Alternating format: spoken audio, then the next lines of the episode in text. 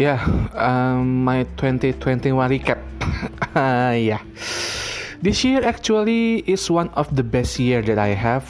Mm, I got two medals in national competition of English, gold and silver, gold and silver, and also I got three chances to be a national webinar speaker and I also accomplished my wish list which are finishing my motorcycle payment yeah, and also got my PC my own PC and which is PC become my dream since some years ago and finally this year I can accomplish that and I'm so happy with that.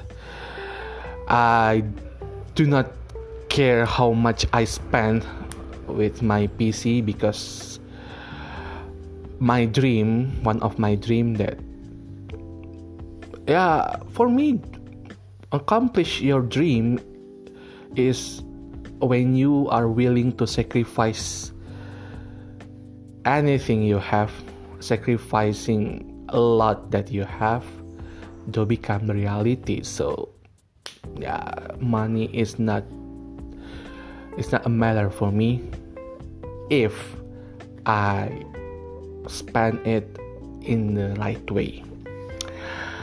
And also, this year I got close with two girls these two girls that actually I dream of. yeah, uh, I don't know. In the future, I could pick one of them, or they will throw me out. yeah, that is that is uh, their choice.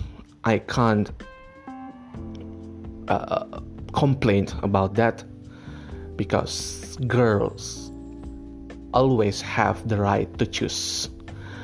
And man or boy have the right to be chosen. So, yeah. I don't know in the future. Uh, I don't know if when we got closer or not in 2022 or and so on. But yeah, I hope I'm I'm just happy with that. Even we got close, I'm happy. Uh, I'm happy with that. Just that. And 2022, I hope it will be much better. I hope it will be